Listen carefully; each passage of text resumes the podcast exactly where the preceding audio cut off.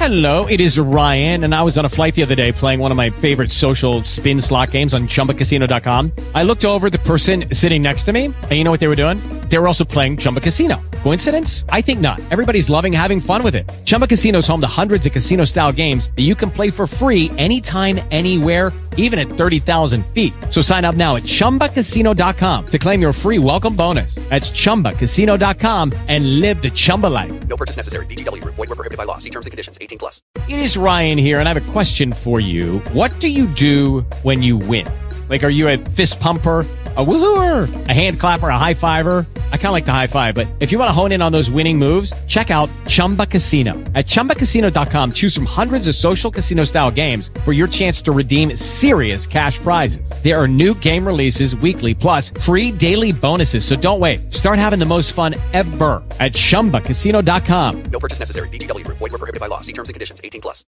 and the smoke issued more slowly from his unflagging pipe. The conduct of lovers is not to be accounted for.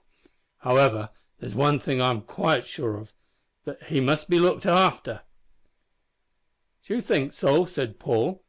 I'd have thought he was quite able to look after himself. Not just now, returned the trapper. He's not yet got the better of touch of his starvation, and there's a chance of your friend Stalker, or Buxley, which to call him? Whatever you like. He answers to either or neither, as the case may be. He's best known as Stalker in these parts, though Buxley is his real name.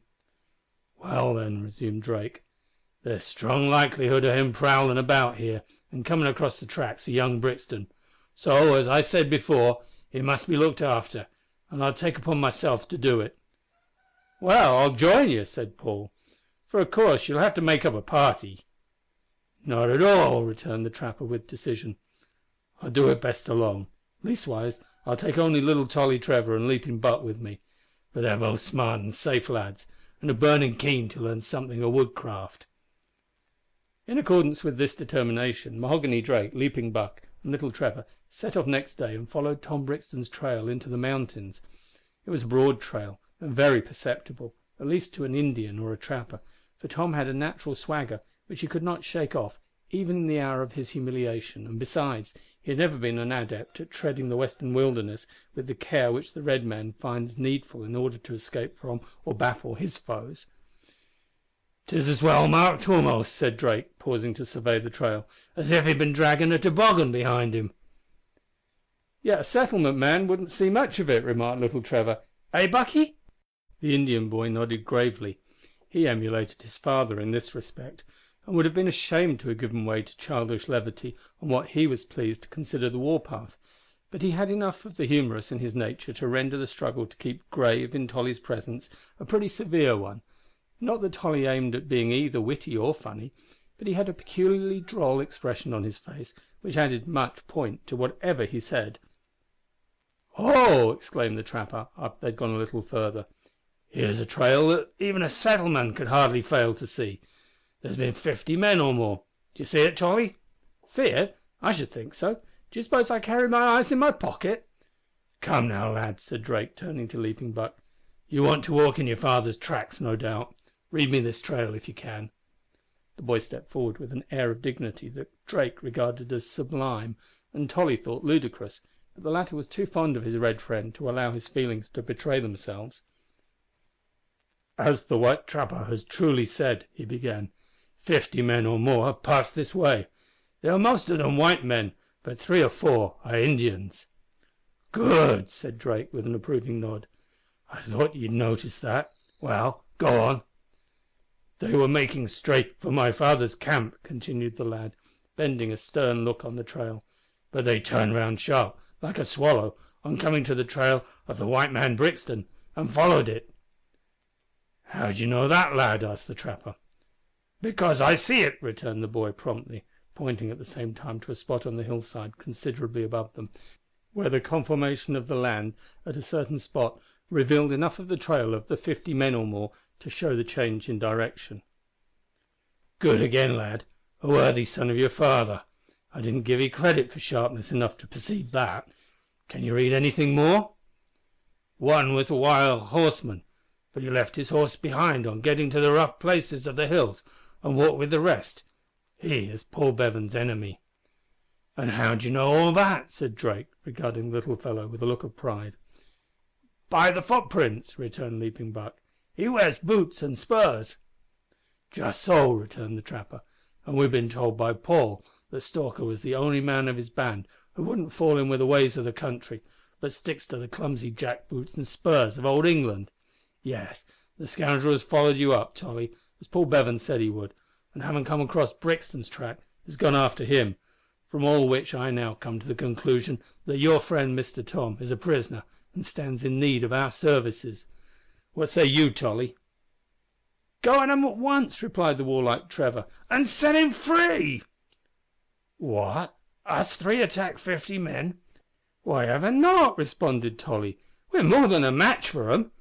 Paul Bevan has told me oftentimes that honest men are, as a rule, ten times more plucky than dishonest ones.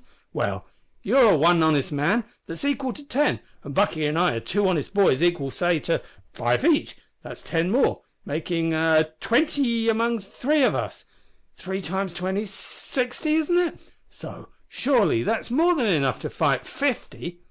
"Ah, boy," answered the trapper, with a slight puzzled expression, "I never could make nothin' arithmetic though my mother put me to school one winter with a sort o' hard mad parson that came to the head waters of the Yellowstone river, and took to teachin'.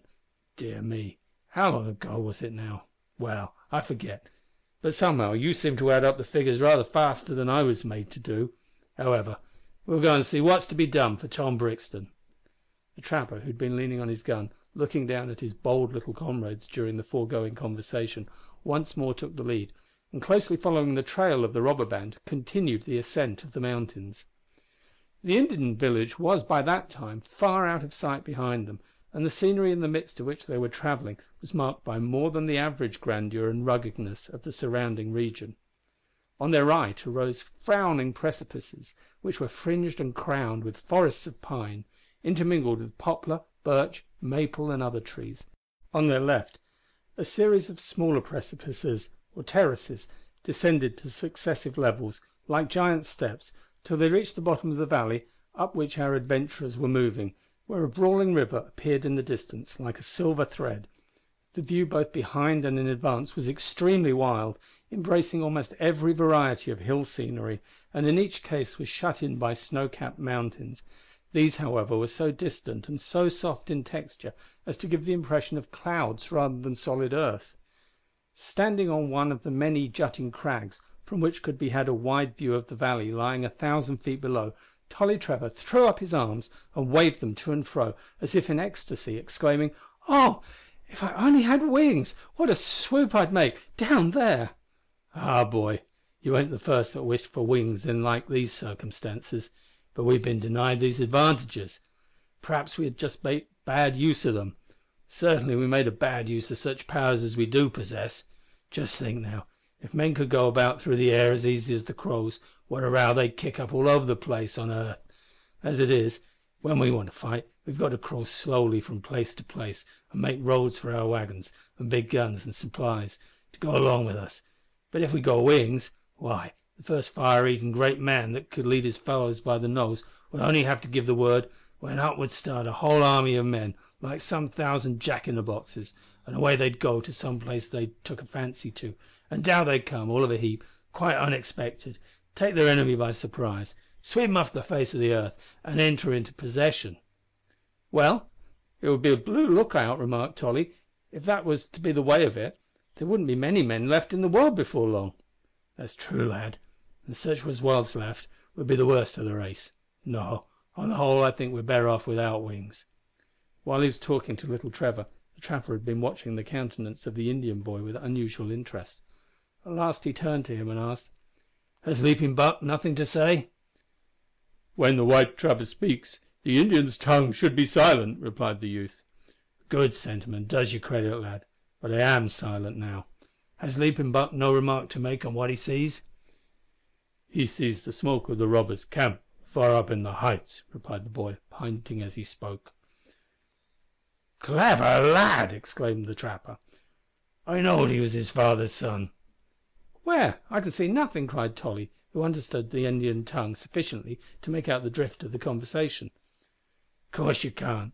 Smoke's too far off and too thin for eyes not well practised in the signs of the wilderness. But come, we shall go and pay the robbers a visit mayhap disturb their rest a little who knows?"